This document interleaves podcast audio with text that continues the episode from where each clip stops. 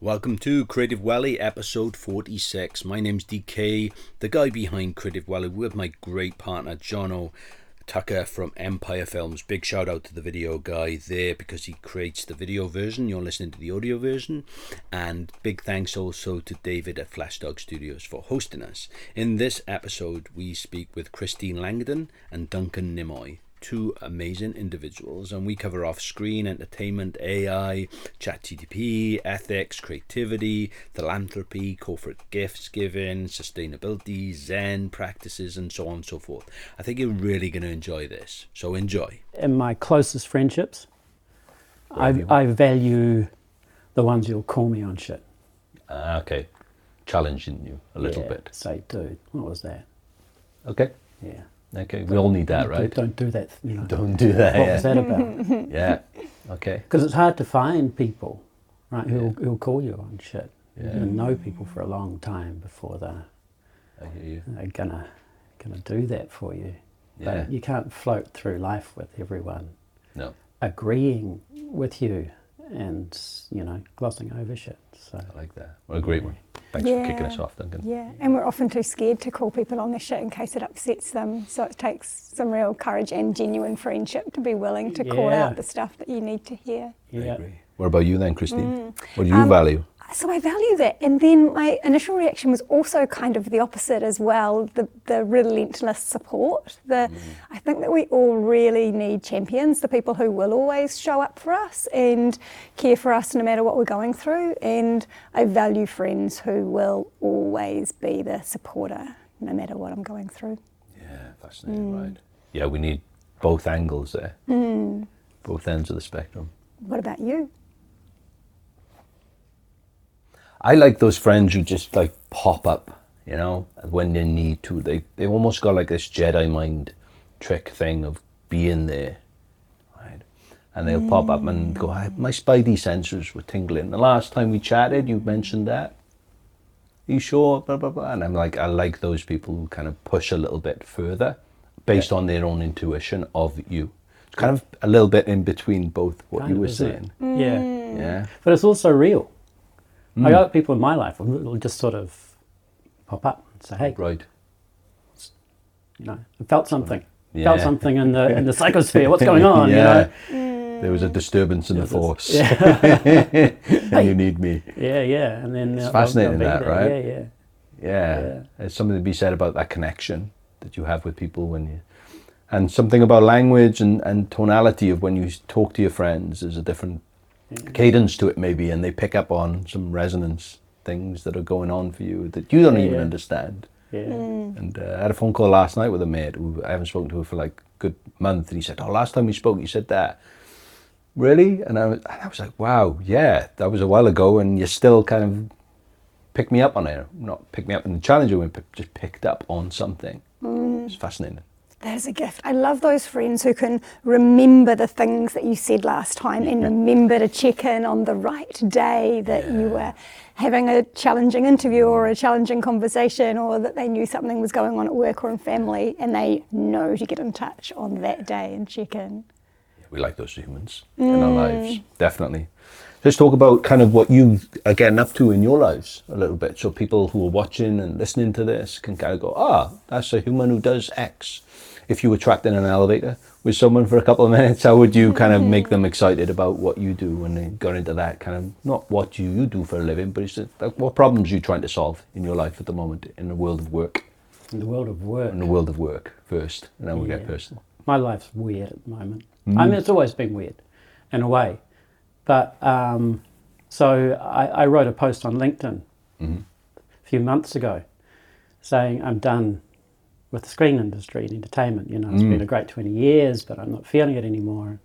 okay And um, someone reached out to me from LA and said, well, well, I know you're done, but you know, what say you to to helping uh, a studio um, make sense of AI production, filmmaking, and uh, just work a contract for being part of a team that's thinking about that and guiding them in that.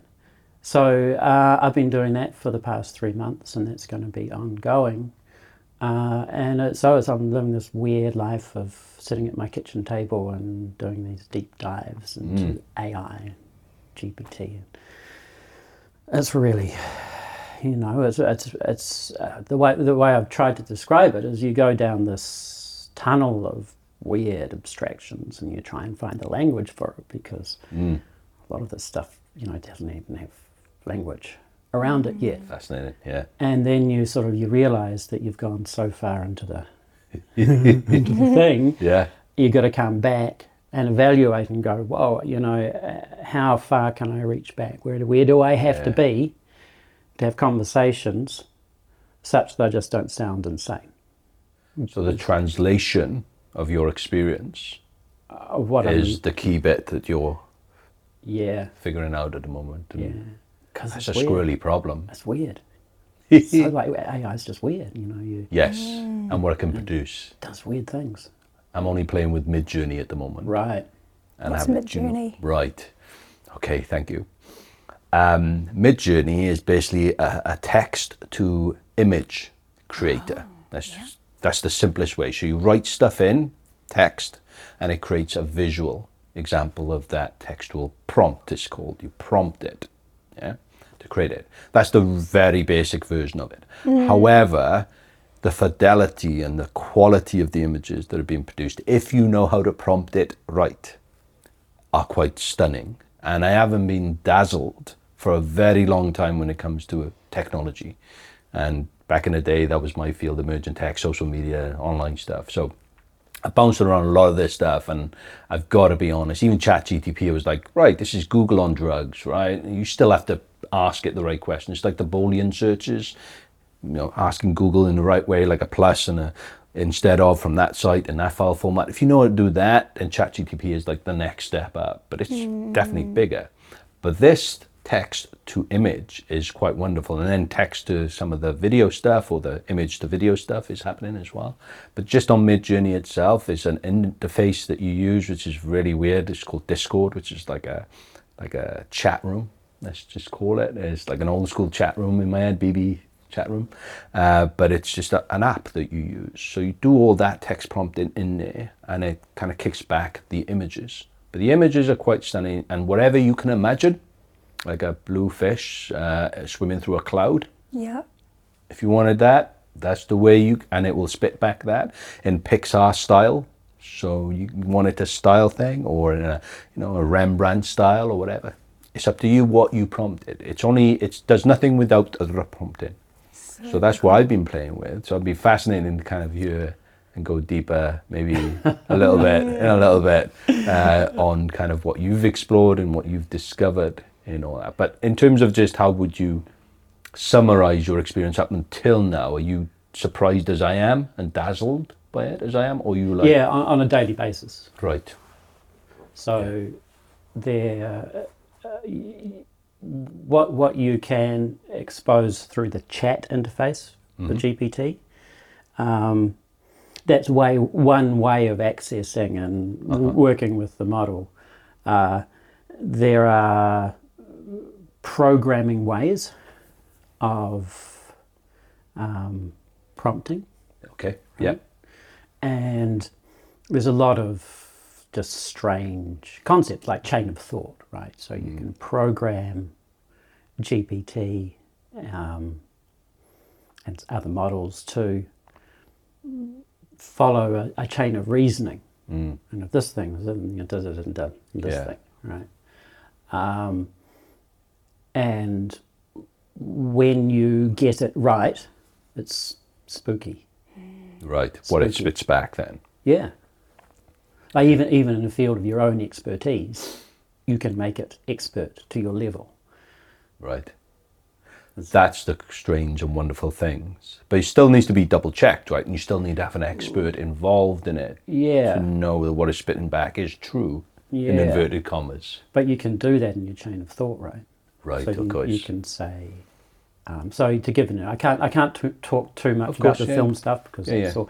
But um, I was talking with a lawyer, Mm-hmm. and and they said, at the moment the law library uh, in Wellington is being peppered with uh, references, people wanting to get at articles and things that just don't exist because GPT is just making them up, Oh, fascinating. uh, hallucinating these names, and they're highly plausible. That's the thing about GPT is when it hallucinates and just goes off on some bonkers place, Yeah. Mm-hmm. it's, plau- it's highly plausible. That's its job. Uh, it's it's like it's just plausible until it's, The it's- ghost it's- of machine right there. yeah, yeah. And so uh, you, but what you can do is say, well, yeah, that's that's at the horizon of hallucination. Mm-hmm. So at that point in your whatever programming methodology you're using, you can say, well, go and check them, go and look them up on Google, and if they're not real, Yeah. do something else. Right? And it's that referencing attribution that people miss out a lot, as I understand it, on ChatGTP. And there, then that's just a text interface for, for your brain. Um, it's that they're not double checking the references, or they're not asking even for references or value. Yeah. Yeah. If you're just if you're just working through the chat interface, then you don't have all that automation you can bring to it. Yeah, like I, I went on there recently and I asked it to look at my website, and I just said, "Cause you can do just have a look at that, give me a, rev- a review, you know, what do you think about it?" And apparently, I'm a Scottish guy named John Johnston, who writes about branding and other stuff. I'm like, no, but thank you. Uh, how did he even get there? I'm like, it's just making stuff up. Yeah, yeah. And I, but it's correlative. I, I get it's probably got a Celtic thing in there, maybe a Yeah, yeah. And it's got a, maybe an accent thing, and it doesn't know Welsh accents, might know Scottish better. So where is it kind of come? But the name thing, don't know where that came from. So smooth and plausible. Yeah, It's this this horizon of just where it stops being real Yeah. and it just starts plausibly hallucinating. And then, how much in your space is there the opportunity in the hallucination to actually explore that out further and see where it takes you for creativity? Yeah, yeah. And that's what we're finding uh, in the filmmaking process is, uh, I mean, we call it, we, we make up terms, right, because there are none. Uh, but we call it human in the loop creative processes. So uh, if if you've got a, a human mind, creative mind, um, you can collaborate with the AI, with the AI offering up creative options. You say, do this line in five ways. And then the human go, oh, they're all a bit, but if I take that and that, that's good. Right. Um, and then you go around again and again and again. Yeah. Um, another thing that it's really good at is for you to say, give me 50 examples of um, uh, different uh, policemen. And then you say, that one. That's the one I've got, got in mind. That's the, that's, that's, that's the one. And then you say, well, take this policeman and um, apply 50 different photographic styles. And then you go, ah, there's that one and that one. So that that's what I've that's sort of what I'm thinking. And then you can bring them together and then just iterate real this really fast, accurate way as a creative. But uh, if the moment the moment you think you're gonna set your AI off to do amazing creative work and come, hmm. you know, go for a coffee and come back. Not, falls over quickly, doesn't it? yeah, it's terrible. Well, there's something about the AI that I read recently, which people know AI, artificial intel- intelligence, and what we're describing here in the creative realm. I really like the guy called James Buckhouse, who's been involved in film and stuff like that. But he wrote it. AI for him is augmented imagination. Yeah, that's nice. Isn't that Yeah, cool? yeah. It Yeah. augments, but augment what is possible. And especially the Midjourney and some other stuff, which is much more visual. But equally, you can go to ChatGPT and say, come up with five different business ideas with 100 bucks, but within this realm, only doing this, this, and this. You've got to give them all the caveats, yeah, right? yeah, yeah. But then they'll spit back like five things, uh, and only to use the color pink, right? For some reason, and they'll spit back all within the constraints, and constraints liberate your imagination, as Jurgen Leith once said, another designer.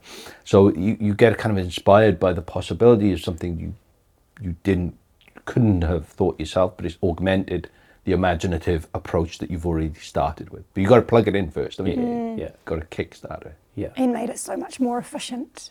I played around with it over the weekend for a friend's 50th birthday. I've been asked to send in a poem or, you know, some something Okay. to celebrate. And I was like, okay, I'm just going to put in a whole lot of information about her and the fact that it's her 50th and some things I want to say and get it to spit out a poem. And it spit out a poem and it's like, oh, no, that doesn't sound like her. Okay, now try a haiku. Now try a riddle. Now try, and just Okay. got it to try all those different things. But I love the way that you're talking about it, that you can just go in once and go, give me 50 different versions of a poem and then I can choose the one that's feeling right. Yeah, yeah. Fascinating. Yeah, because you could have put in the style of, right? Or you could have fed it mm. your stuff first. Which I'm sure you're playing around with, you know, feed it content first. And then say, mm. now in the style of, now your words, maybe, spit it back to me. Mm. Yeah. Fascinating, right? So Yeah. I'm sure we'll come back, but I just want to give some air and time. How would you answer the question to people about what you spending your time doing in, in the world of work? In the world of work, I'm um, doing a few different things. Um, seems to be the thing these days, doesn't it? To be um, not one, just doing yeah. one thing. Um, my main thing, which I started a few years ago, is the Good Registry, which is a gift platform with no gifts. It's about reducing waste and helping good causes by um, replacing the physical gifts with charity donations. And that came from a place of my deeply ingrained um, sense of wanting to make a contribution and looking for a way that I could make a contribution and enable others to make a contribution to amplify that. So I do that um, for about a couple of days a week now, and then alongside that, I do some communications consulting. And again, I make sure that that's very much stuff that's aligned with my values and my heart. So consulting on things like climate change and the environment and social well-being. I'm working at the moment on a pay equity claim for people who do care and support work who are dreadfully, dreadfully underpaid in Aotearoa. Um, and yeah, I've been doing some work around climate change as well. So, the good registry, give us a sense of scale. When did you start that, and how how it all works? I suppose. Uh, we started it, me and two of my very good friends, about uh, coming up for six years ago. I left my job at Z Energy, where I'd been the community manager there. It'd been a great opportunity to be in a corporate environment using a corporate budget to um, make positive change in the world. But I'd reached a point where I was like wanting to expand out to what I could possibly do that was beyond the restraints of working inside a corporate and the corporate strategy and corporate priorities. Um, so when I left, I was like, okay, what can I what can I do that amplifies impact in the world? And I was looking for ways that people already spend money that um, they could use that money to do something positive instead. Um, I was also taking a little bit of time out, and while I was taking that time out, I was decluttering my house and found all of those gifts, Secret Santa gifts, and complete junk that was still sitting in, ge- in chair and in drawers because I thought I might re-gift it to somebody at another Secret Santa. Um, and there was a box of glasses underneath my stairs, which I'd been given years and years ago, and just kept it under the stairs because, well, I've got plenty of glasses, but if they break, these ones are here. Whereas it's like they're just collecting dust under the stairs, and I should just give them away and then go and buy glasses when I do break them. But once you've been given stuff, there's that tendency to, to hoard, to keep, um, to feel like you might as well keep it. Um, so I just thought, I wish I'd never been given these gifts in the first place. Um, and then I had a birthday. And my mum asked me what I wanted for my birthday, and I did the answer that most people do, which is I don't want or need anything, but it's always helpful to add on, well, if you must give me a gift, give me this. So I um, said, if you must give me a gift, then make me some homemade gloves, because my mum was a knitter. Yeah. But what turned up in a very big box um, in the post that had been overwrapped and overpacked was um, a pair of gloves that my mum had bought me at a department store, which had been made in China. And they were gloves that I was never going to wear. And I took them down to Courtenay Place in Wellington and I gave them to a homeless person along with a few other things in the house. Um, so I thought, ah, there's something in the middle here. I could take out the middleman and just have mum's money go straight to good causes, and then I'm not getting the stuff I don't need, and we can get money to charity. So that was where the idea came from, and that was in August of 2017. My birthday's in August. And my friends and I thought, yep, this is a great idea, let's do it. And if we're going to launch something, we're going to do it straight away. And the time to launch a gift platform is for Christmas. Um, makes sense. Yep, yeah. makes sense. Um, we might as well do it this Christmas, not next Christmas. So we had a couple of months and built a website and onboarded 50 charities and wow. set up a trust, got the trust. Um, uh, recognised as a trust in New Zealand, set up a company alongside that as part of a social enterprise structure, and built a website and had it launched by November 2017. Um, we launched a product that wasn't quite the right product. My theory had been that I wanted people to be able to create a registry if it was their birthday or their wedding or their Christmas and invite friends and family to donate to the charity that they'd chosen, which is really, really cool in situations like weddings or kids' birthdays. But it didn't work for people who wanted to use it for Christmas and that kind of thing. Um, we had businesses saying, How do we use this for our staff gifts or our customer gifts? Um, so after that Christmas, we also launched gift cards. So I can give you a gift card and you can use that to redeem to any of the charities that you choose. So, yes, six years on, we um, have kept it to 65 charity partners that we're supporting, and we've raised 1.16 million dollars for wow. good, which is money that wouldn't have been in the philanthropic sector otherwise. it was yeah, money yeah. that was being yeah, spent on stuff. Um, that people didn't want to need.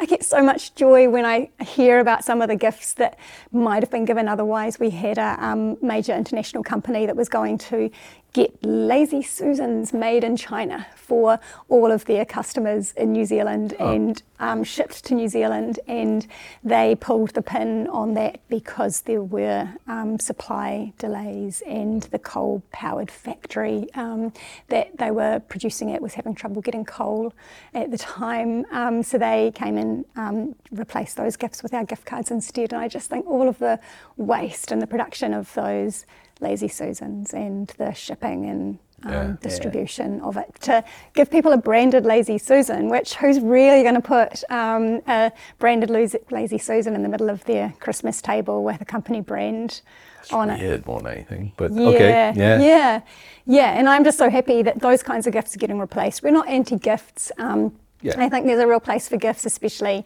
young people who are starting out in life and need stuff for the house or yep. yeah. need a warm winter jacket. Um, and kids, you know, part of the celebration is to receive things. But we're also seeing really young kids that get a real kick out of being kaitiaki mm. and um, and just getting maybe one gift from mum and dad for their birthday, and then instead of a whole lot of kids coming to their party with a whole lot of junk, having those kids donate. Plastic. Yeah, yeah, so much plastic and so much stress. I think for parents because it's yeah. the parents that have to dash out the night before and try and find yeah, good point. a gift to buy. And then the parents of the child who's having the birthday, they've now got a whole lot of new junk in the house. So much wrapping presents in the back of the car. Yeah, yeah. party.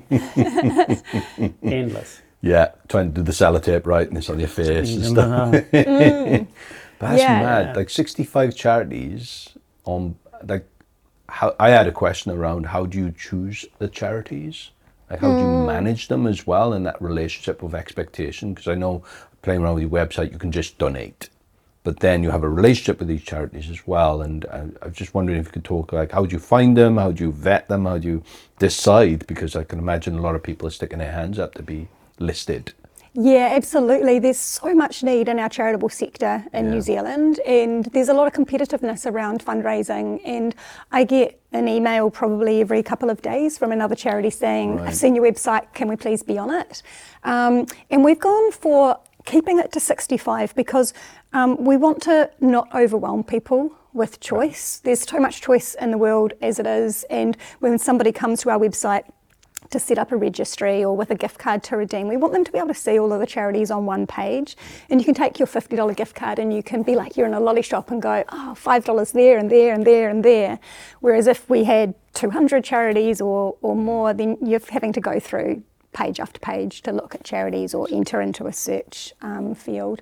So keeping the, cho- the choice to something manageable um, where people aren't overwhelmed, but also that there's enough breadth that if there's a cause that you care about, you can find um, that cause. So maybe not necessarily the specific charity that's in your neighbourhood, mm. but if you care about, if you've got someone in your family with Alzheimer's or dementia, there's a charity there for that, or asthma or anxiety. Um, if what you're passionate about is the environment or animals, then there are causes there um, for that. And what we'll often see is people who want to do a little bit of environment and a little bit of animals and a little bit of um, multiple sclerosis. Um, so the, the breadth um, is the important thing that people can see something there that resonates for them because we're replacing a gift for them. And one of the things that we'd seen that wasn't really, that was, that was a good kind of step on the journey of changing people's behaviours but not quite the answer was a lot of businesses were starting to say that instead of giving gifts or instead of um, sending out Christmas cards to clients or staff, they had donated on their behalf. And here's the charity that we've donated to. Yeah, it was already decided. Yeah. Yeah. Yeah, and that just leaves the people who would have been used to receiving a gift completely out of the picture. And it's kind of like, oh, okay. Whereas with the Good Registry, they get to come on with their gift card and they get to choose the charities that they care about. And there's an experience in that, and it helps to create new givers. Um, and we, we've got one company that's given to their staff with us every year for since we began and they love hearing the stories from the people on their team about the charities that they supported and why they supported those charities and people who say I wouldn't have had money at Christmas time right. to donate to charity but this has enabled me to do that and yeah. it feels bloody great and it seems like a way into initiating a habit yeah. of, of giving yeah which a lot of us don't have so mm. having that you know, that way into it seems like a really lovely mm. thing to do. Yeah, even if it's my birthday and I've created a birthday registry, the fact that you come and you donate to my birthday registry, and you might have been somebody that just never would have thought yeah. about donating to charity, and you're like, okay, well, I was going to spend $50 on Christine, and I've spent $50 on this charity that she cares about instead. Right. And gosh, it actually felt really, really good, and it was easier than going to the shop and I feel like I've done something good in the world. And I think I'll do it now habitually. Yeah. Yeah. Yeah. Which is probably something you're not able to track, but another we, benefit. Yeah, we've heard anecdotal stories. Um, we've heard um, people who have gone and started volunteering for charities after right. donating to them on yeah. the Good Registry. Um, Good Bitches Baking is one that I know that people have found through the Good Registry and thought that sounds really cool and gone away and found out about it and started becoming bakers um, mm-hmm. for, for them. Um, I've also heard uh, stories. There was one, one, person who got in touch who has a child with autism and never knew that there was the kind of um, services available through Autism New Zealand right. that they could access, and they'd seen them on the Good Registry and then gone away and started accessing the services. So there's that benefit as well as people realise what's out there that can help them if they need help. Because yeah. mm. we're also a little bit overburdened by the idea of charity in terms of what's I suppose as an individual, you hear so many stories of need mm. out there, and we've all been hit with different charitable messaging. Comes back to your communications, I suppose, and we, you know, the big one was the the the 1980s and when the famine in Africa and yeah. all that. That was the big birth, really, of the charitable communication messaging, and there was big of big discuss, discussions back then about showing the suffering versus mm. not just talking about it and how, how much that created a sense of arc togetherness and, and thing. But now we've kind of see that day to day in our news and everything else. So charities have to think differently about communication. Could you speak to anything around that as well? Because obviously with your communications hat, you probably bring a different way to tell stories around the charitable sector. What is the good and bad out there of charities telling the right stories in the right way? Mm, part of it is that people do just want to not see the person on the street with the bucket right, anymore. Yeah. It's like I've, I've, I don't have the money to give, so I'm going to turn away from them and yeah. pretend I haven't seen them. Um, or I just gave to that charity that was collecting yesterday and I yeah. can't give to all of them. And there are the people who do grow up with it and built in them that they are philanthropic people and they've chosen their charities and they'll continue to give to their charities. So that money that's in the philanthropic sector is pretty much exhausted. Mm. And then we've also seen over the last few years that the typical ways of fundraising, like the street appeals, they haven't been able to do them during COVID. Um, so many charity events like marathons and that kind of thing were cancelled because of COVID. And then charities had so many extra costs as well in terms of the pivots that they had to make, like everyone else, and putting staff working from home. So they've been really struggling to find new ways to, wait, to make money. So what we've been thinking about doing is how do you bring new people into that experience mm. of charitable giving, people who are spending the money on something else and might not, you know, they may not actually ever come back to give to charities in future, but at least they've had this one experience of not spending money on stuff and spending it on charity instead. And that's a kind of second side of our kaupapa, which is so, so important, is the reducing waste as well as the charitable impact that we're having. Um, and then in terms of the inspiring people to give, it is um, really powerful, I think, to show people the impact that $10 can have, that $20 can have, that you could spend $10 on a coffee, um, or that $10 could feed five families today, or it could feed five dogs who are in a rescue if you care mm. more about um, if you, you know, connect really deeply with animals. So if you can see the impact that that money that you have, that doesn't feel like much, because people often are like, well, you know, $10, it's not going to make a difference. I don't want to create a registry for my birthday because only three people ever give me gifts. Well, you know, that's still maybe $30 or $90 that could have a really big impact um, for a charity. Or a company that gives um, all of its customers just a $10 gift card from the Good Registry for Christmas. That $10 can actually have a really massive impact for our family or some families, and for those charities, it's new people that are hearing about them and connecting with them as well. Mm. This is sort of like uh, the, the meta crisis, right? everything, uh, mm. uh, and, and, there's a paralysis, right? What do you do? Like, what do you do? Yeah. Mm. And I just thought it was look at looking at the website, which is beautifully done, by the way. Congratulations. Thank you. We had a fabulous brand person um, who was just a friend who um, right. whipped that up yep. for us out of kindness. Nice. Yeah, I saw it. That's like it's good work. Um, mm-hmm. But and, and, and, that paralysis, being able to just being able to do something, mm. do a thing, mm. thirty bucks there it sort of loosens up that that paralysis a little bit, doesn't? I can do stuff. I can I can do things. I can. Yeah. And people are looking for things to do. We saw that again when people were stuck at home with COVID, and a lot of people were doing it hard. And then there were also a lot of people who were still on full pay and they weren't spending all the money that they normally spend on their commute and their coffees and, and going out for lunch and going out for dinner. And they actually had more money than they would normally have. So we did a quick kind of turnaround during COVID to set up a page on our website, which was if you are one of those people that has a little bit more money to spend and you're saving some money on your commute or your coffee, then you know how about dropping that ten dollars today into one of these charities? So it takes away the what can I possibly do to okay, well here's something simple. It's about keeping it simple.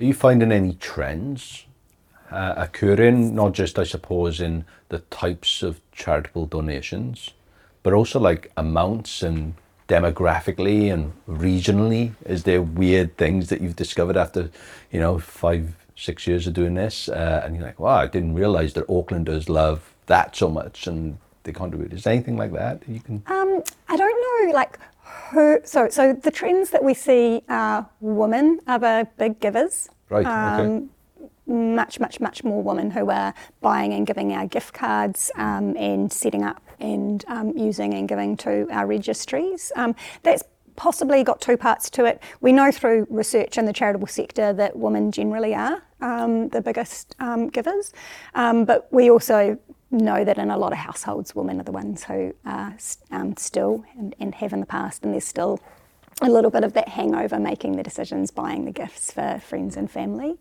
Um, so we're seeing a lot of women. We started out with a lot of it being in Wellington um, because we're in Wellington and we don't have a marketing budget. And the way that people were getting to hear about us was through word of mouth and um, what I was doing on LinkedIn and, and the people that I knew and the people that my co founders knew. So we had this real bubble in Wellington. And I got so excited when, sort of two years, three years later, it was like, here's a name I've never heard of before, and they're in Auckland, so how do they hear about us.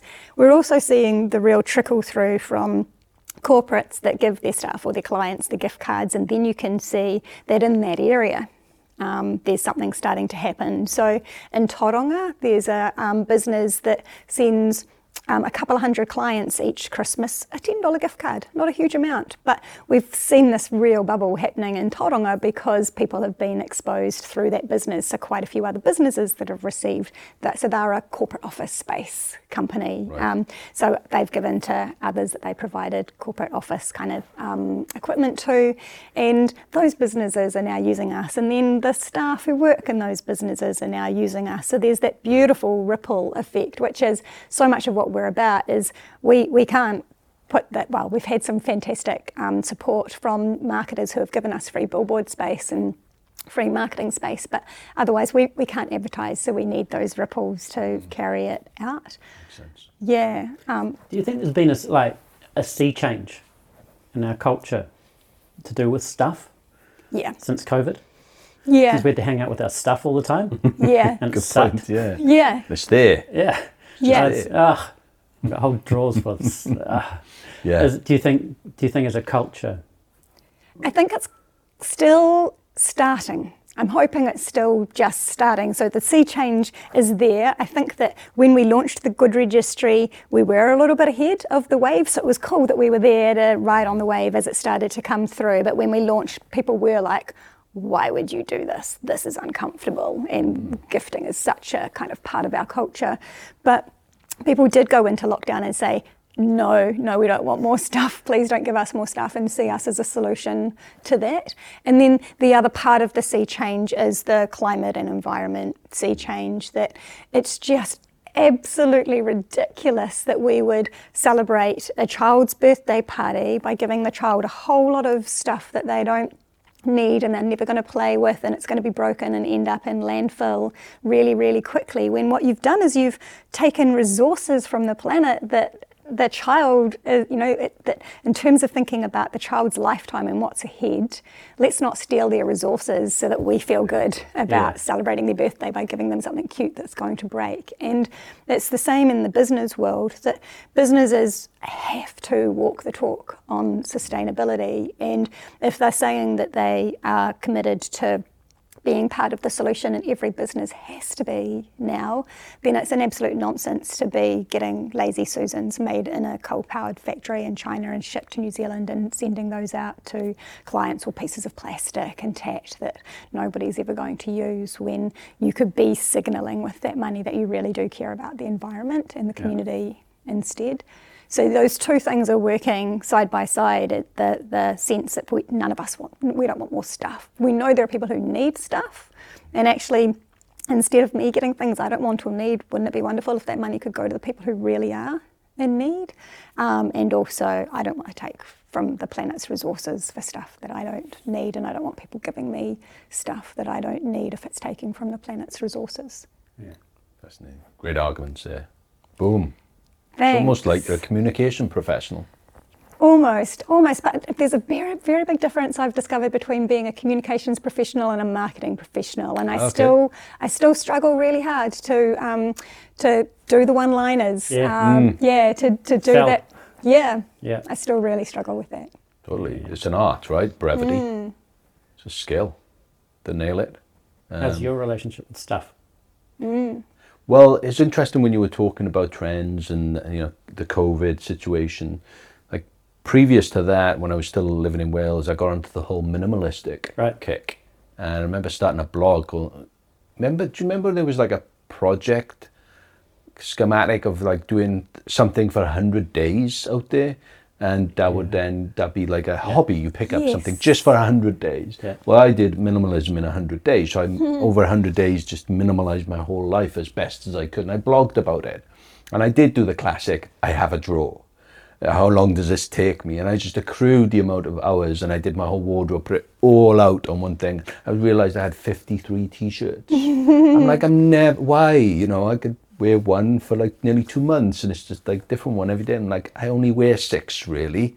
It's just like, boom, get rid of everything and I've never stopped. So Yeah. my relationship with stuff is very much like what you were describing. Don't buy me anything. I've never been. An, I'm, I'm an awkward receiver of gifts. It's like, uh, and that comes from my mum, because my mum is is terrible at receiving gifts, and she's also the most bluntest woman I know.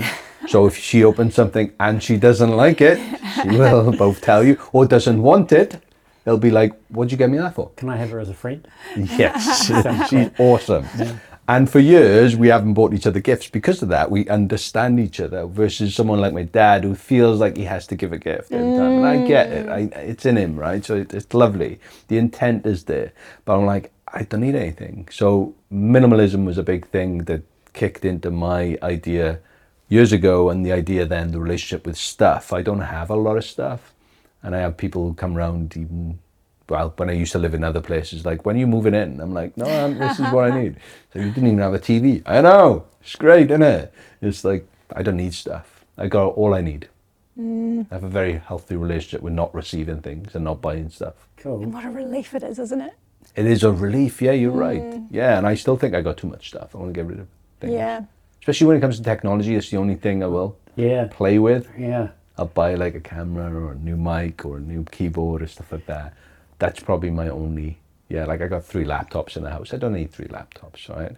Like I, uh, I had in the house a Google Home and Right. So you got Google Assistant Philips set light, up. you know, you could say set the lights to Right. Okay. You got to all do- that plugged in, do- right? Do the thing, and then like a smartwatch, and Mm-hmm. and I don't know, like six months, and a year ago, Mm-hmm. I just started hating it. Ooh. I started like hating it. And Why? What was the What the change for changed? you? No. Huh. I started hating it. Like, so I, I just took it all and put it in the bin. And so, Literally in the bin. Yeah. Oh no, no. I took I recycled it. Yeah. Um, But you kicked it analog. You now Yeah, got to go up and turn on a light like this. yeah. Have you got an Figure out a analog phone? I don't. I really, I keep looking for just the right dumb phone. Yeah. Um, well, I got like twenty dollar watch. Mm-hmm. Got rid of the Garmin. Right. And I just it was just a release Mm. from from all this stuff. Was the it a lot? obsessiveness of the Garmin of like how many steps have I done today and Yeah. what was my heart rate and did I go further than um, yesterday? Yeah. So I just sort of, I mean, with the watch, I just sort of trusted how I felt Yeah. a bit more, Mm. rather than needing data. I'm just think I've got a couple of questions. Like, did this happen around the time when you put that post up about I'm done with? No, no, that Was was, this pretty- earlier. Okay. That was earlier. Cool, cool. I mean, a little bit more context is that. So what happened around about there? So I, I went on my first. So I, I'm a belong to a Z- Zen Buddhist, um, sangha group, school, here in Wellington, and I went on my first retreat. Mm-hmm. It's called a sesshin, four day silent retreat. Um, and you do that. It's kind of trans. You know, it just Mm. just changes. And I got back, and I just had this change in me, in my relationship with technology, and and and like I kind of, and stuff a bit, Mm-hmm. um, but mostly with technology. So there was that. Sounds Um, massive. yeah. And the other thing I started doing was training uh, Brazilian Jiu Jitsu Mm. and going three times a week and wrestling Mm-hmm. hard out for an hour. It gives you a different relationship with your body and with with reality, and, and you know you're, you it's very real. You know, someone's trying to break your limb or Mm-hmm. Or choke you choke you out. unconscious or something. Yeah. It's incredibly fun. in relation to it. um, but yeah, it changed very, very, very much changed my relationship Right. to technology. Really. And that must be an identity thing, though, as well, because you, for looking at your history, obviously being the tech lead on things always, right? The technology lead in so many areas and disciplines, and then suddenly after having to get to a point where going, no, I'm going, I'm going to change my relation. So, what is it now then? Like, it was obviously at the forefront for so long. So when you say it's changed, how would you describe now your relationship with tech? With tech? technology? Yeah. Yeah, um, I, I find most of the web Mm-hmm. to be in incredibly bad faith. Mm-hmm. Like it's trying to nudge you, it's trying to trip you up, it's trying to mess with your attention, it's trying to mess with your social relationships, what you mm-hmm. care about, and it's all in bad faith. Mm. Right? It's it's it's mostly commercial organisations trying to just get a commercial outcome for themselves, and um, so I mean, I almost like I, I got rid of Facebook, don't Facebook, LinkedIn a bit. hmm Instagram's just a mess now. So re- really, my only social media is Instagram Okay. now. Um, But because I I've gone through a similar experience in the last kind of ten years. Because previous to that, I was all jazz hands about yeah. web. Right? I was thinking it was the best things to slice bread, and I was teaching people building capability in organizations, like literally running courses on how to blog and podcast and and leverage the web as community cohesiveness and all these buzzwords, mm. right? Because I did, I, I was doing it myself, so I, I was walking the talk. You know, I was definitely into it, and I've been blogging since 2000, podcasting in 2006, my first early, you know. So I've been doing this stuff but like you had that kind of uncomfortableness of like ooh now it's gone that way. Now it's gone and it's just the commodification of your activity online and through the devices we have is a nudge theory effort of just commercializing everything. You're right. Mm-hmm. It just never sat right with me. So for the last couple of years i've been trying to like go the other way and see technology as a blunt instrument Right. rather than a, a nuanced scalpel, right? Which I thought it was. It was beautiful, it could create, and it can still. Don't get me wrong, but it's like no, We've got a perfect object example there of of how it you know can still ethically Mm-hmm. be conducted in an entirely different way, right? yes. It's just not most of it. The signal to noise, though, like that's a signal to me what you're doing, but the noise, so the clutter of technology and online efforts is not what you're doing. You're the no, you're the signal. This is Yeah. brilliant. This is what was designed for, actually. Yeah. And we need people to find the signal. So that's part of my challenge. Is I had also taken myself off Facebook. I um, was one of those people that had noticed that once I started, I couldn't quite get out, and I'd be on there for 40 minutes following rabbit holes. So I thought, okay, New Year's resolution, I'm going to check Facebook once a month and do one post a month. In the first couple of months, I was hanging out for that day, the end of the month, when I got to go on and see what had been happening. And then by March, I stopped. Um, Right. I stopped going on, and then when you have a business page on Facebook, of course, you need to have a personal profile, and Yeah. that's kind of meant that. And I, and I still just go and look at the first couple of things in my feed and go like, like, and then carry on to my business page. Um, But I, but I, as much as I um, think that there's a, I'm surprised that people are still on there. I still need to be there to get the word out about the thing that we've created that can have a positive effect in the world. Or we sit back and just wait for the ripple effect of people receiving cards and redeeming them. But it feels Yeah. like I just want to try and speed things up, especially in LinkedIn where there's so many corporates that can, you know, benefit from seeing that there's an alternative to the gifts that they're giving. Yeah. But what you were saying about earlier on about cutting through um, and how the network effect happens when a, a business gets involved and it almost uh, diffuses the idea across multiple centers of influence and then more people get involved in that. But that's a real world thing. But it comes back to a digital offer, I suppose, or interface in Yeah. terms of what it needs to do it.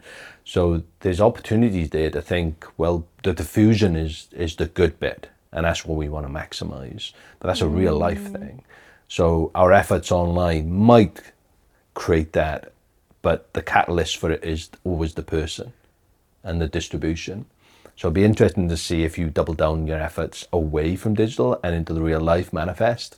Like what would a network effect online if you did something in a communication tactic or something look like in a real world? Maybe personal letters.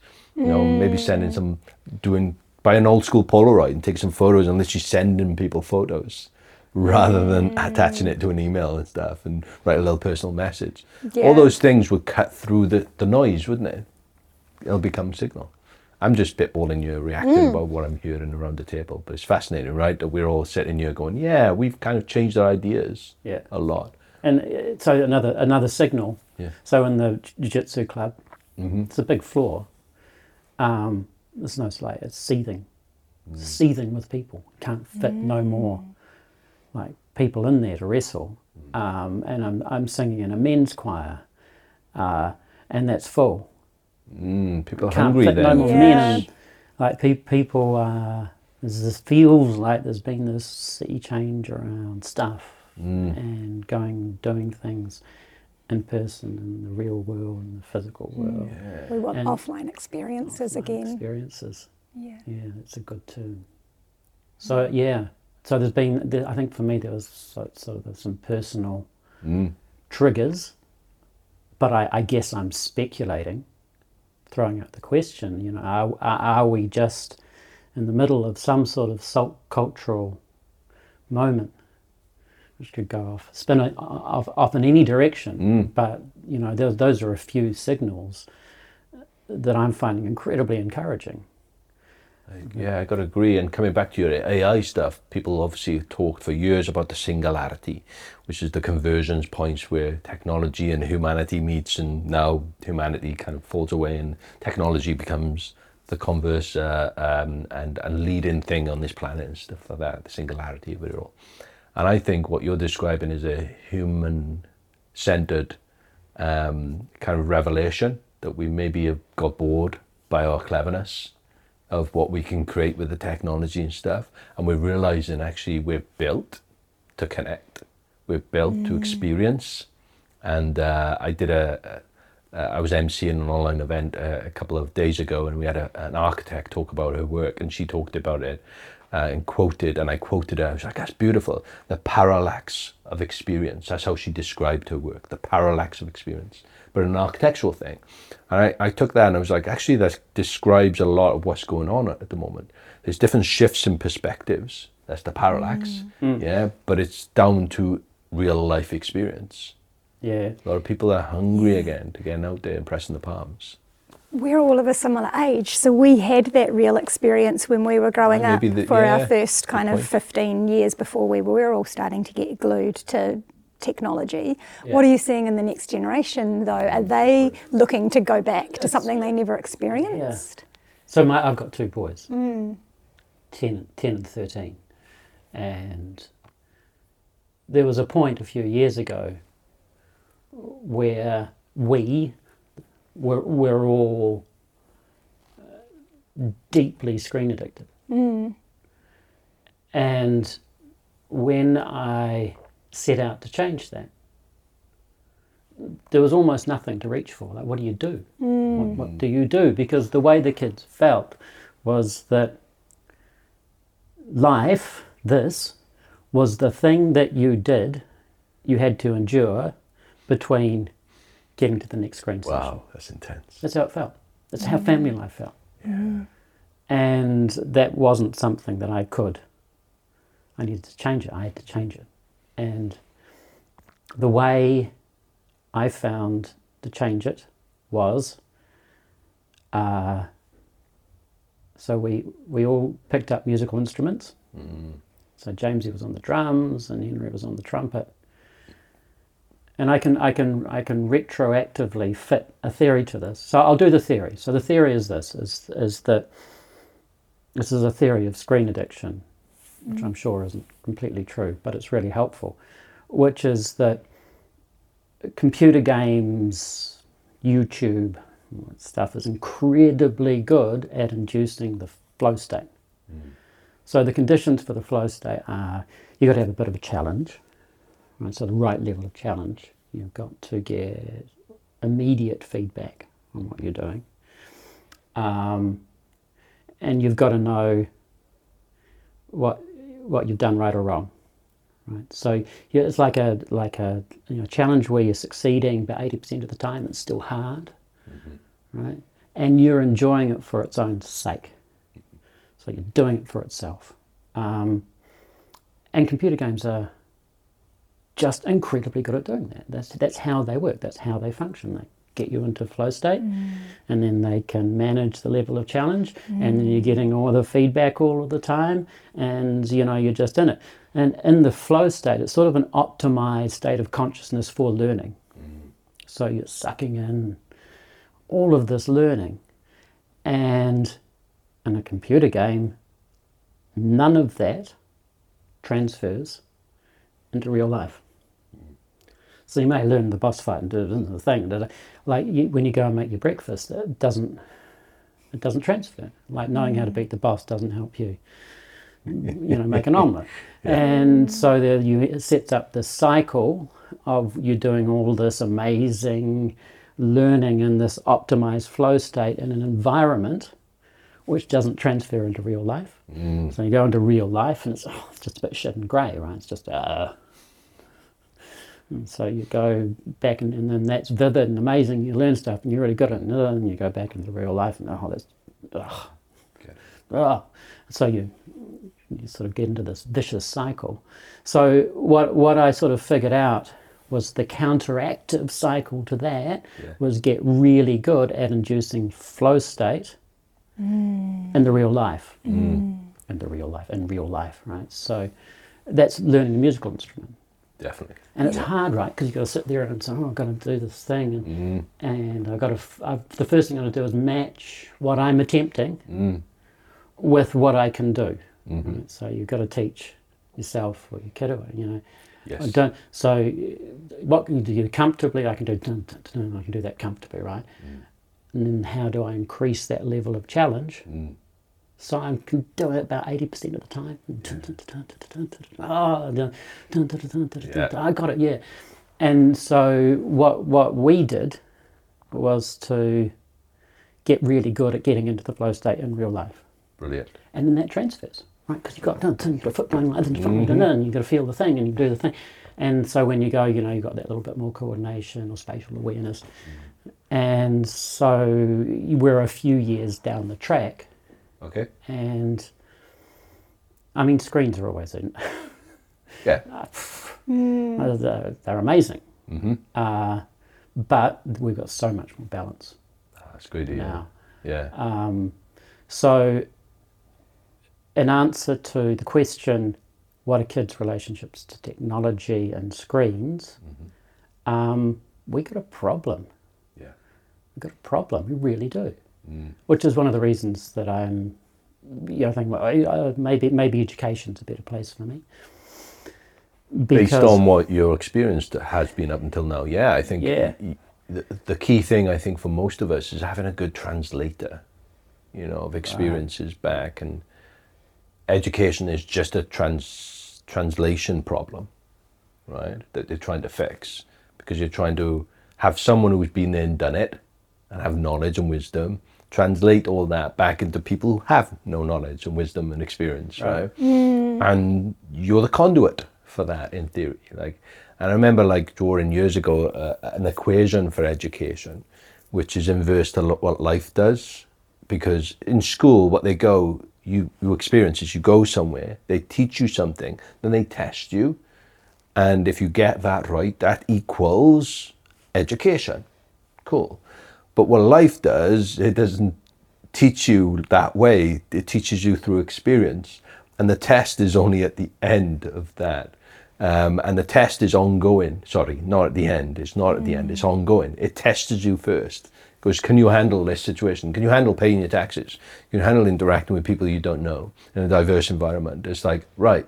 And if you get that, that right, you then reflect and you think, ah, I've just been had a bit of education, and then that equals life, right? And that's the best educators in the world have been there, done it, right? We all know that. But it's also people who are also still learning, and that's the thing that I think education has a big problem with is not knowing. It's okay, and especially with the flurry of new technologies and possibilities available. Just in that, not even now. If you go back ten years, and I remember coaching teachers on the emerging web and things like that, you know, and they're just like, "Oh my god, you can do that now!" And it's like, "Yeah," and it's just like that. Isn't that cool? And it's like, I don't know that, so I got, I mean, I've got a. De- it's like it's all right not knowing. I think that's the the biggest challenge people are going to have, and is not knowing is okay, because it's a, it's not a mountain to climb. It's like a wave to catch. There's a there's a guy, uh, John Kegan, who's a developmental psychologist, Right. And he also does organisational stuff. Mm. And one of his things that he says is we've got two jobs. So one is our jobs, and the other job is covering up for the stuff that we think we should know but don't. Mm-hmm. Mm. And the second job can become overwhelming. Mm. Right. And it's one of the benefits of age, I think, for me, It's just I, I don't know that thing. Yeah. Yeah. It's Don't okay know, now Sorry. not to know. Yeah, there's something about maturity in there, isn't there? About getting to the point where just going, I'm okay not knowing. But what's worse is when I don't know and I know what I know and therefore that's enough. Like stasis is obviously the worst state you can be in. Yeah. Like openness. Is there something there as well about the, the kind of charitable psychology Yeah, I'm interested in this too. yeah, like what's the psychological traits of philanthropy? And can it, here's the big question, can it be created in others? Because you mentioned before, some people have that just in them. They're philanthropic by their nature. But do you think there's some psychological tools and ways that you can turn and dial up and down to create hmm. conditions for people to be more charitable? Maybe AI could answer that question better than I Yeah, That's the next I get up and pull out the GTP. And, Yeah. Maybe. Is that something you?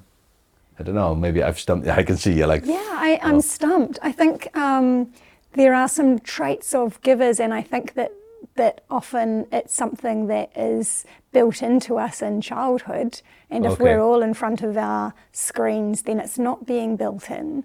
But the other element of the good registry is that kaitiaki element, and I do think that children um, more than ever are coming through with that sense that this world needs protecting and that there are actions that we can all take to protect it. So we're seeing children want to be kaitiaki and want to engage with the good registry as kaitiaki rather than just philanthropic. But then we also see children who know that they've got more than other kids. So they want to have um, money go to other kids instead of on stuff with them. They know that they've got messy bedrooms, so they don't need more mess in their bedrooms. I think there's a different kind of brain evolving in kids than what we had when we were growing up, which was very much a give me, give me brain, um, where yeah. where you And abundance. Let's be honest. We grew up in abundance. yeah, and we and we were given a lot of presents for our birthday and for Christmas, and I don't know. I, I came to kind of count my gifts, not kind of physically, but look at what my brother's pile looked like, and look at what my pile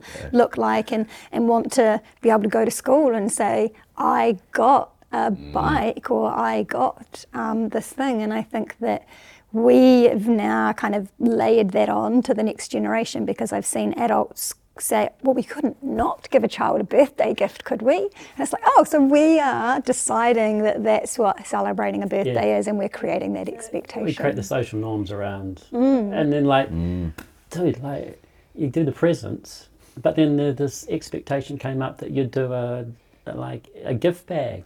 Oh, And yeah. so- and that For the people attending the party, of then you'd have gifts to go away with. So, Yeah. so that they so they felt like oh they give them the thing but they wouldn't feel better. Yeah, that's a wrong cycle, isn't it? Oh, yeah. I do think I do think that kids of a certain age are just programmed genetically to be like just rapacious little assholes. like they just want stuff, and that, that's like you can see you can see in a sense that that's uh, uh, evolutionary Biology. Yeah. right. yeah. Because like if you're if you're fighting with your ten other siblings for a yeah. scrap of meat that, that dad just threw over his shoulder, right? And you, Yeah. you, you, you know that kind of I've s- I've seen that both Yeah. both mine too. Fascinating, isn't it? Um, Boys. See, that's why women are more generous. oh, Maybe. Maybe it's if you had girls, you wouldn't be saying that. Wouldn't that be interesting? I've met girls. okay. I've met girls of that And age. they Yeah, equally as in my experience. okay? Okay. Maybe in a subtly different way. Maybe I don't know. Do they want to be seen as being good, though? I think that mm. there is some conditioning in girls that they want to be seen as being good, and some of that possibly plays through into adulthood of doing the right thing. Yeah. Good point. Yeah. I want to touch on a point that you made earlier, just because I know we have people, and it's random but lovely to think about, that we have people who wouldn't know what kaitiaki means because they live on other parts of the globe. Could you describe that for us? mean, Kaitiaki yeah. is um, that the planet is what nurtures us, and um, we have a responsibility to nurture the planet so that it's a reciprocal agreement between the Earth and between humanity. Mm. It's a beautiful Maori phrase, isn't it? The te reo phrase. Uh, Yeah, we don't own the kaitiaki Earth. tanga, right, which is that protection of the earth as well. Yeah, and the Earth protects us. It's two way. Definitely. Go on. You just go outside. That's what it's like. There we go. You go outside. Yeah. And it's like it's, it's so like that. That's that's the universe. So there's the sky, and Yeah. that's so wildly Mm. bigger than us. Yeah. Like, But it's do- that do you- exposure to it, though, right? I had a friend visit uh, la, um, recently, and we we were down in the protected skies region down south, uh, Lake Tekapo area, Yeah. and we drove out at night and pulled off. You know, made sure it was nice and thing, and we looked up.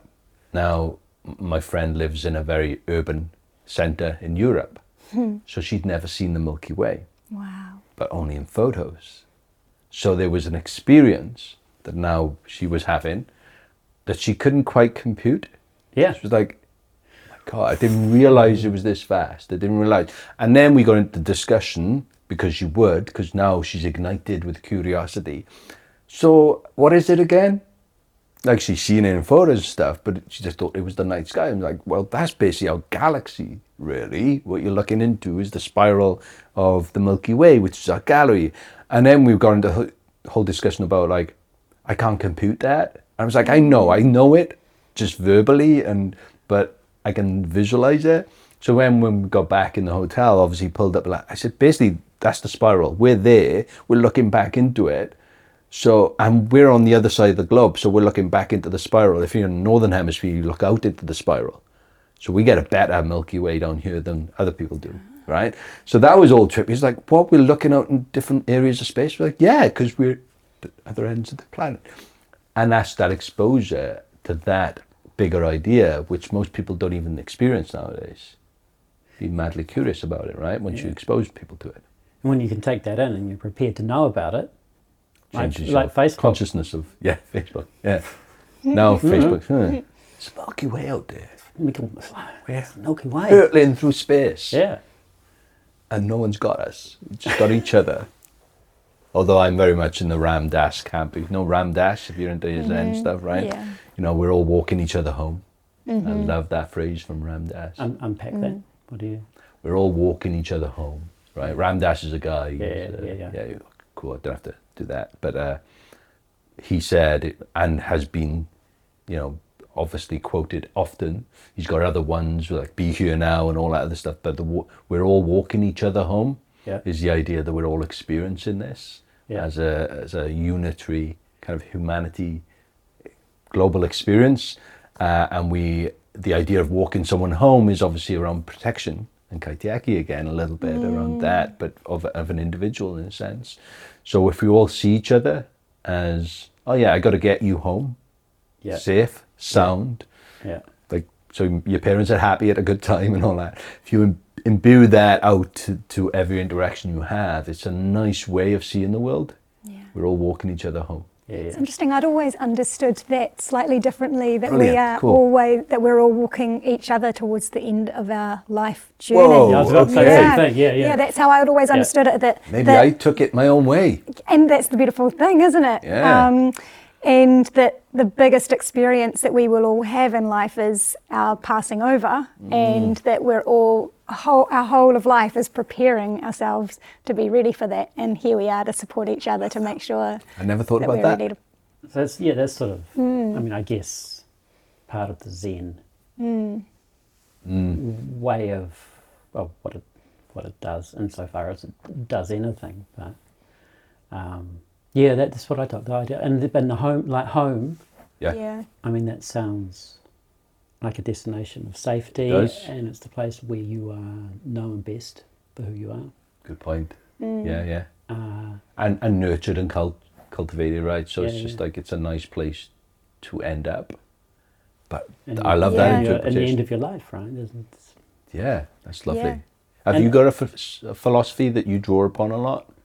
Like that's one I go to a lot, especially when I'm pissed off with individuals, because I'm like I'm walking their them home as well. And sometimes that could just be walking away. yeah, or pointing that's your way home. I'm not gonna stand here and watch that you way, walk no, home, I'm gonna right? Because I'm not getting involved. But you know what I mean. It brings a bit of. Do you have similar kind of things that you draw upon? Yeah, I've studied a lot of yoga in India and Right. um, with an incredible yoga master In. India, so you're in India In now India, in this. Rishikesh, in Rishikesh, in the home of yoga, um, and um, getting the teachings there in a really authentic setting um, is super, super powerful. Mm. Um, and the, the, I've actually, you know, last time I was there and I covered my notebook with these amazing insights and I came home and painted those insights onto a big bit of canvas and put them on the wall. Um, and the main ones that I keep coming back to is that control your mind, control your life. Everything that we experience is how we're interpreting what we experience, that nothing's good, nothing's bad, our thinking makes the experience what it is. So we can always just keep coming back to the dialogue that we're creating inside and change the dialogue to change our lives. That is beautiful. Thank you. Love Thank that. my yoga teacher for that. Are you still yogaing? Yeah, I still do my Yoga? own practice. Yeah, yeah. Um, okay. I've done a little bit of teaching in the past. Right, Um, okay. And I think one of the things that I brought home from my last um, trip over, so I came back and I planned to start doing some mindfulness teaching and then was super sick for a couple of months and had to just rest. And I got to a place where I was like, actually, I think that the reason that I've done yoga is always to develop myself and to bring myself into the practice and the thinking of yoga, and I don't need to teach it. It's given the, the saying that I'm going to be a teacher gives you the opportunity to go to yoga teacher training courses, but I just want to go to the yoga teacher training so I can train myself. Yeah. So I think I've settled in much more to the fact that I'm my only student and um, that the teachings are so that I can keep teaching myself. It's myself. a lovely rather than- inverse way Yeah. of thinking. Because I suppose that body mind things is why you're doing Brazilian Jiu Jitsu and the one, one of Mm. the jokes is like Brazilian Jiu Jitsu is forced yoga. forced yoga. That's not true. It's actually, but it's also like Same the amount of proprioceptive stimulation, Yeah. just of being in your body, Mm. uh, which is I think one of the, and certainly in Zen and sitting, when you're sitting for long times, Mm, you know, it's painful. yeah. It's real hard. Yeah. You know, there's eight, ten hours sitting sometimes. So I'm not not at the time. It doesn't. That's that's not like that. But uh, there, there's definitely, I think, an element of being made to come back into your body because it hurts or it, yeah. uh, or it's a challenge or Mm. um, and I, there's a, I don't I don't think that describes yoga at all. But I, I think probably it's a it's a facet of it. And there's the same element of the noticing the story in your mind about how uncomfortable you are and reminding yourself that the discomfort will pass. And when you get to those really blissful moments in the meditation, that will pass too. Everything passes, and that we can just kind of sit with how things Yeah, are and know that whatever is going past is temporary. pain's a thing. Yeah, Can be. yeah, but the Yeah. mind makes it worse. So one of the one of the one of the metaphors in Zen, hmm because it's a weird like, uh, it's a weird thing to do. I love it. but if you if like so one of the metaphors is is like putting a snake in a bamboo tube. Gotcha. and yeah. the snake sort of wriggles and pushes against the container. Uh, so that could, in Zen, that's the, you know, the sitting and the ritual and the practices. And in pushing against it, the snake finds out what it is. Mm. Finds out it's a snake. finds it, uh, uh, because it's resisting something. yeah. So I think a, a lot of these practices, certainly, certainly true of Zen, is like being put, well, you need to sit there and not move for Yeah. this period of time, or do this thing, or, or do this asana, or you, that's how you sort of find out Yeah. Wow. something. Snake inside of. I, I love that metaphor, but also the learning from it. Sucks to be a snake, though. No snakes were harmed in the making of this, Yes, indeed. in the making of the spiritual tradition. Are you willing to talk any more about that? Um, so you said that you went away and you did your four-day silent um, retreat and came back super feeling feeling like life you want you were ready for a different kind of life, feeling like there'd been a transformation. Are you willing to talk any more about what that transformation was, what it felt like? Yeah. So I mean, I've been meditating for a long time, Mi- like mindfulness, and then I picked up the Zen work, study, and I've been doing that sort of fairly rigorously for myself for a couple of years, um, but never been on a retreat. Uh, and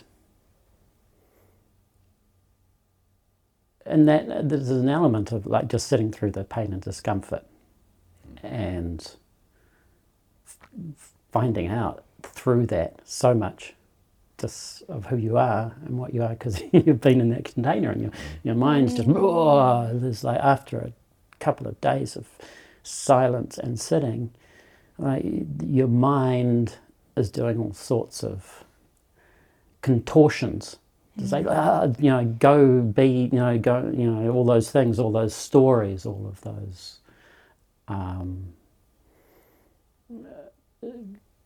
things that you've invented that, that make you you. and Keep doing that thing, and then after a point, it quietens. It does. It does quiet. Right. It did for me. And, for, and there's like there, there was one moment on it where I had, you know, the moment when you, know, you see the face of God, you know, there it is. Ah, so you know, the whole fabric of the universe is just beauty and, and concern for, for for you and everything. And uh, it's like uh, it's it's like not it's not the goal. It just is a thing that happened, uh, but it was pretty frickin' nice and um, I, that's something a touchstone. I found I always go back to is that it was like So that thing, and you know, sure, it was a hallucination of Yeah. it was just a, a bubble of something coming up through my consciousness, but it was delicious and mm. good in a way that nothing else I've ever encountered is that delicious or good, right? Yeah, yeah. My yoga teacher always says, you know, you could go and do ayahuasca or LSD and you can get hits the same, you can get them quicker, but you'll never get something that sustains you as well Right, as the interesting. bringing yourself there. Yeah, yeah. Mm. Because yoga is a bit has been used in these mm. kind of practices of the mind as well as the body, right? Yeah, that they're all integrated. So the practices of the mind are part of yoga. Right. Have you ever kind of had any revelations when you've gone and done your teachings that you're okay to talk about? Um, yeah, many, many. There's Right. there there are experiences in classes where we get taken to this place where the experience of life just feels like it's shifting. There there are colours, there are visions, um, and there's the sense of love um, and realizing that all we are is part of this big sense of love. It's a very It's- very hard thing yeah, to yeah. describe. I did. I broke my leg a few years ago, and like it was a couple of hours before the ambulance came. By the time I got to the hospital, my whole thing was spasming. I was just ah. So, I mean, Yeah. they gave me fentanyl, Right. uh, and that was like five percent of what the intensity of that experience Wow. Was, and that was pretty good. Yeah. but still not the thing. I'm not. I don't Yeah. get into that thing. Yeah. I don't know. Is, is that your your view? Like you don't you don't go chasing that because that Mm. you go chasing that. You just you. It's another addiction, right? It's another, Yeah. yeah.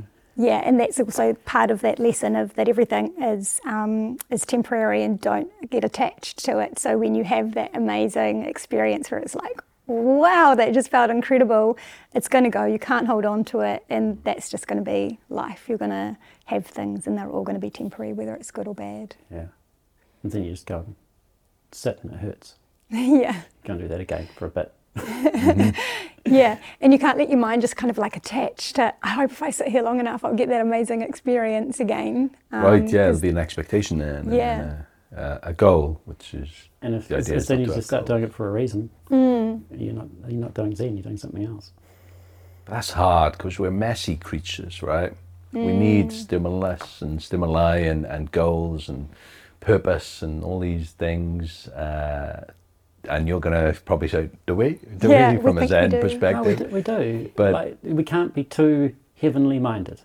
As soon as we're too heavenly minded, Yes. we're not doing any good in the world.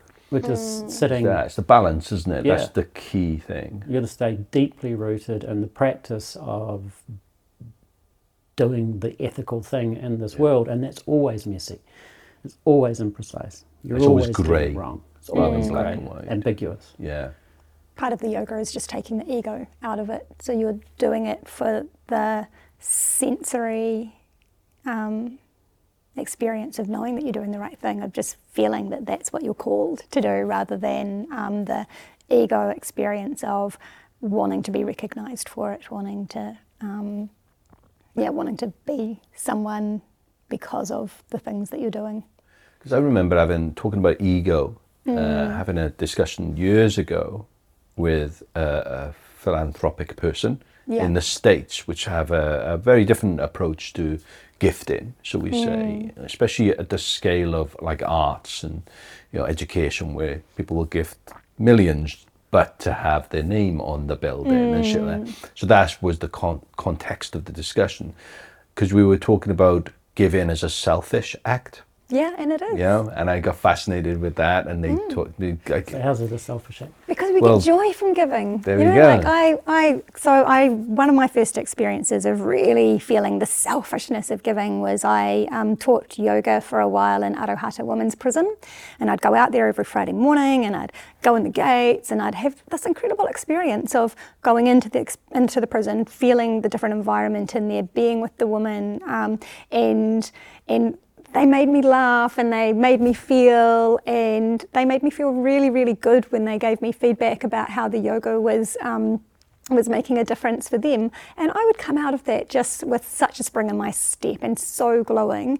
And i'd go back to the office and people would say oh you're so good for what you do. And it's like i'm not i'm doing it for me i'm 100% i mean i'm doing it for them but I, I wouldn't be doing it if I was just doing it for them. There's such a joy in being able to make a difference. And I think that whenever we give, we are looking for something. And I'm conscious that even with the Good Registry, that people who are giving through the Good Registry, they're looking for that moment of going, oh, I feel like I'm a better person today because I did that. And for some of our givers, particularly the corporates, I'm really, really conscious about shouting them out and recognising them on social media. Again, a purpose for social media um, to give them the validation so that they um, have some affirmation that, well, you know, we really got seen for doing this piece of good, so we will continue to do good. So even in business, I think there's an element of selfishness. Um, but it's a good tension that is. Yeah. It feels like it's not a bad thing to Yeah. get pleasure from a self- selfless,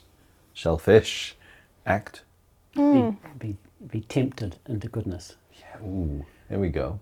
That could my- be- that could be your it is, tagline. But, but that's what you want. Well, that's like when things are going well, right? You're tempted into doing the right thing. Yes, Be- 'cause it's because you can be addicted to doing good things, right? That could be an interesting idea to play around with. But tempted is it a into problem, tempted though? to goodness, I like. Go on. There's a problem. I don't know. Is, is that Yeah. if you're being tempted Yeah.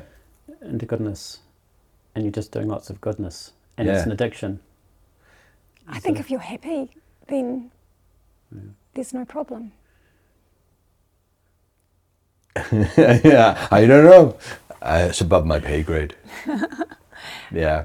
Is there anything we haven't covered off? I'm, I'm interested to created space, as, as you're probably aware, but also space that we you know, we kind of gone divergent, and it's been wonderful. But I'm appreciative. Of, you might have come with ideas and thoughts and questions that you had that you want to ask as well. So I'd like to say that out loud, so that's like, oh yeah, there was a question I had. More about AI. I could talk about AI. A- for AI. hours. Yeah. Let's talk about AI and education a little bit. Mm. Um, so, the other day, a 13 year old was trying to do a bit of writing, and he was really struggling with taking a definition in his textbook, you know, he'd been given, and then uh, stating it for himself Okay. in his own words. And so what we worked out was a process of identifying the keywords in the definition mm. Mm. and then using his own language but using those keywords. Mm-hmm. And then he was able to do it, but he needed to practice it, right?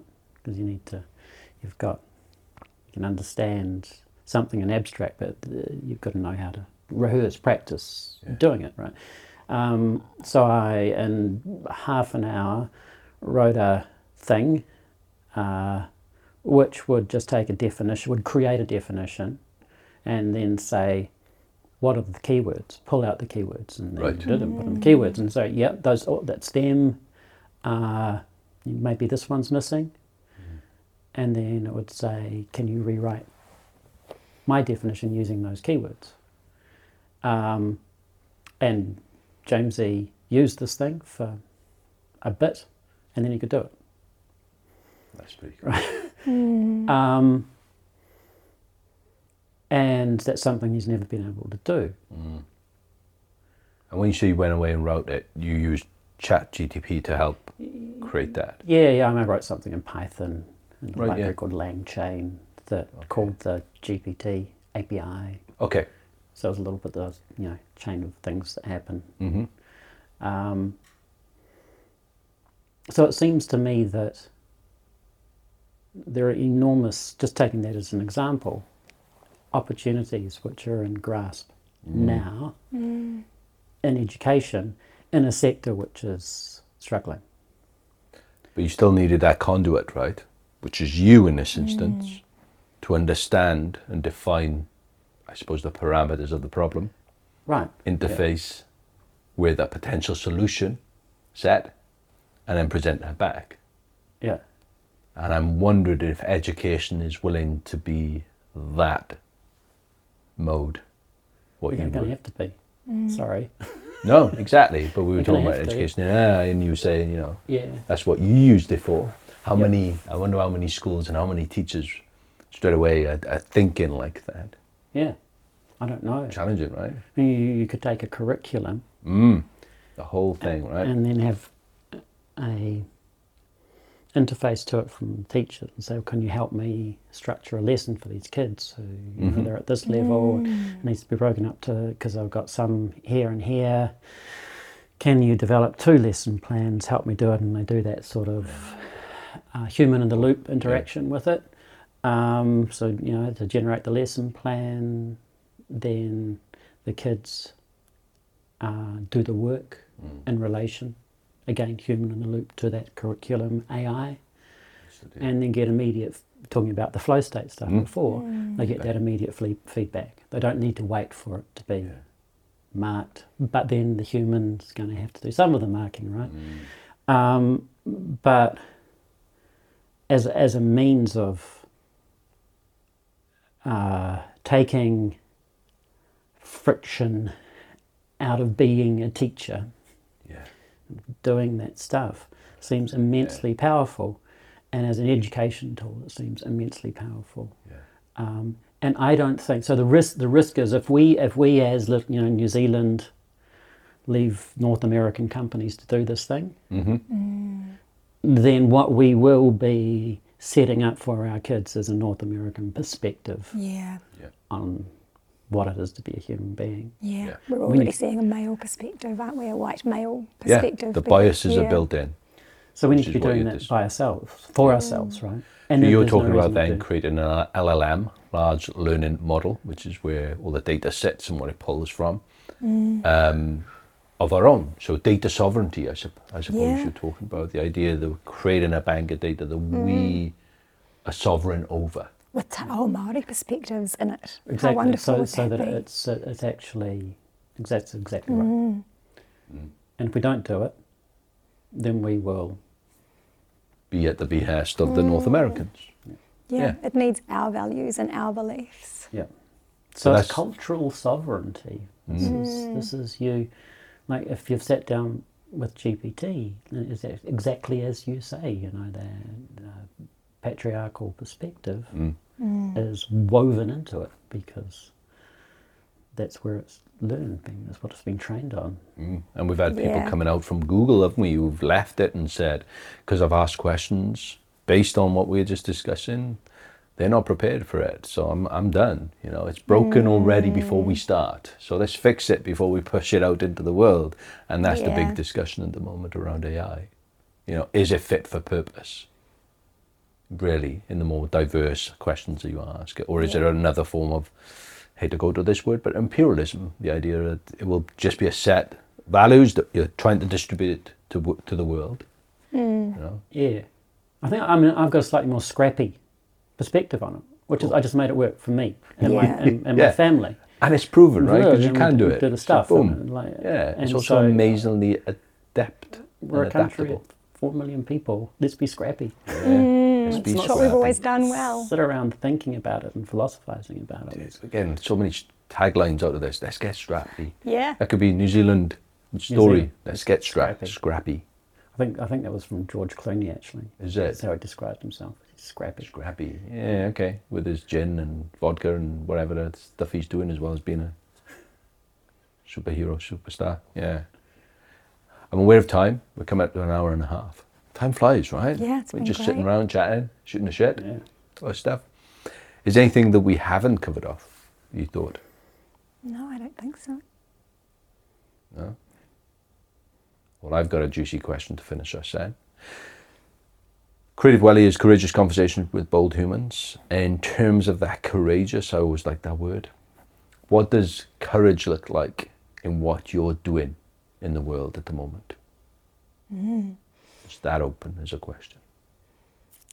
I'm going to say leading with heart. Um, I think courage and heart are totally connected. Um, and yeah, it's the putting aside all of the, the risks and all of the things that we've been conditioned to think are important, like profitability and um, traditional definitions of success, and just doing what feels right and creating something like the Good Registry in the world because my heart wanted to do something and my heart wanted to have an impact. Well, that's, that's pretty cool as an answer. courageous. Hmm, you. How about you, Duncan? It's like this, this is. I mean, this is me being dad again. it's like it needs to be a habit. Um, so you know, for me, uh, going and wrestling, mostly twenty-five-year-olds, as a fifty-one-year-old, three times a week, Mm. then going and singing. Doing a solo and then Oh, wow. uh, That's you, you, should- you, you're Welsh, you'd be good at that stuff. A bit of Colin Yeah. Um, well, it's a daily thing. And when you get in the habit of it, uh, you find you find it has its own Mm. its own momentum. Um, so yeah, cour- courage for me is like a. It's not a, a big concept. It's it's a million little moments of of bravery. You can do that. Yeah. It might hurt, or it might be embarrassing, or I might get it wrong. Or even getting into the car to drive to those things and creating those micro habits Yeah, to get you to the point of doing, yeah. which we all aware of. Break it down. Micro habits of courage. Mm. So, yeah. I was interested when you said about there that exposure idea of you know going there and expose yourself to that and as an experience, and that's something I when I'm coaching clients in the public speaking arena. And, uh, a lot of people say, "Oh yeah, just practice, practice, practice," and I'm like, "No, no, no, no don't do that because if you practice public speaking." You will fail at it because you can't practice public speaking. Because you can't practice being in front of 20, 800 people that you don't know with lights and a camera and, and mm. stuff. That, that's a situational exposure skill that you can only prepare for. So you can't practice, you prepare for for that experience. You prepare your content, you prepare how you're going to feel. Yeah. You prepare how you're going to prepare like what you need to be the best version of yourself. In other words, do you know if it's a little lapel mic or a handheld mic or a lectern mic? You need to know the conditions for your own success, you know, and that's when I lean into, especially some of my my uh, clients, I give them permission to be divas uh, from a perspective of not have stupid riders, you know, I want blue M and M's and stuff like that, and only that type of water. No, no, but create the conditions for your own success. So if you don't do lecterns, like if I book me for speaking, I don't do lecterns. It says on my little rider, you know. So if you've only got a mic on the lectern, I need an extra mic, and I don't mind a lapel or a handheld. I can do that, but most people don't know how to use a handheld mic as well as you got to again if you're asking for it if you're given that and you turned up and you practice your talk and then you thrust a, a, handheld mic and you're like oh i'm a gesticulator you know and this is not going to work now know? so you got to create that so it's that exposure skill i think um, that comes through in life very readily and public speaking is one of those things i always coach people it's an exposure skill And it's a relational skill, isn't it? Because you, for that time you're there, it's about your relationship with. The, deeply, but that's where most people forget. So one of the things I coach people on is grace. Mm. Like it's such a soft word, but it's such a, a hard word to get in terms of when you're delivering. The relationship you're talking about is going to come from looking, it's going to come from leaning in, having the right intonation in your tonality of things, and pausing, creating space and reflection, uh, having the right emotional cues in your face so that, that people know that oh, he's being silly there because I'm doing that versus no, this is a serious point. And some people are just scared like that and they talk serious points. And it's just nerves. So you're quite unsure as a relationship building, you know, one building a relationship with, sorry, what you're saying, unsure about how to emotionally react. So all those things have nothing to do with what you're saying yet. It's everything to do with what you're saying with your physicality and stuff like that. So if you're like I'm really nervous, shaky, I have an emotional response to that. And a relationship is being built hmm. then through not pity, but certainly concern and compassion versus someone standing gracefully and confidently and straight away. I don't have any of that. It's like, right, I'm, now I'm listening. yeah, Yeah. I So, got yeah. it. You mean- It's Yeah, a it's fun thing to trick because it's all a trick in a sense. You can trick yourself if you hate it. You can still trick yourself into doing it well. Yeah, public speaking. I mean, yeah. So it's a it's a weird and wonderful thing once you get your head around it. Yeah, cool. Yeah, that's the Jedi mind tricks as well. These aren't the droids you're looking for. Um, thank you for your time Thank you and you. your stories and your energy today. Uh, hopefully you've enjoyed this. Absolutely. Yeah. Yeah. Loved it. Good Thank fun. you. Cool. So Thank you good. That was Creative Welly, episode 46. Thank you for your time. Thank you for your attention. Thanks again to John O'Tucker, who produces the video podcast. This is the audio version, but check out John O'Tucker over at Empire Films. Thanks also to David at Flashdog Studios for hosting us as well. Keep having courageous conversations with bold humans. My name's DK, and I'll see you next time.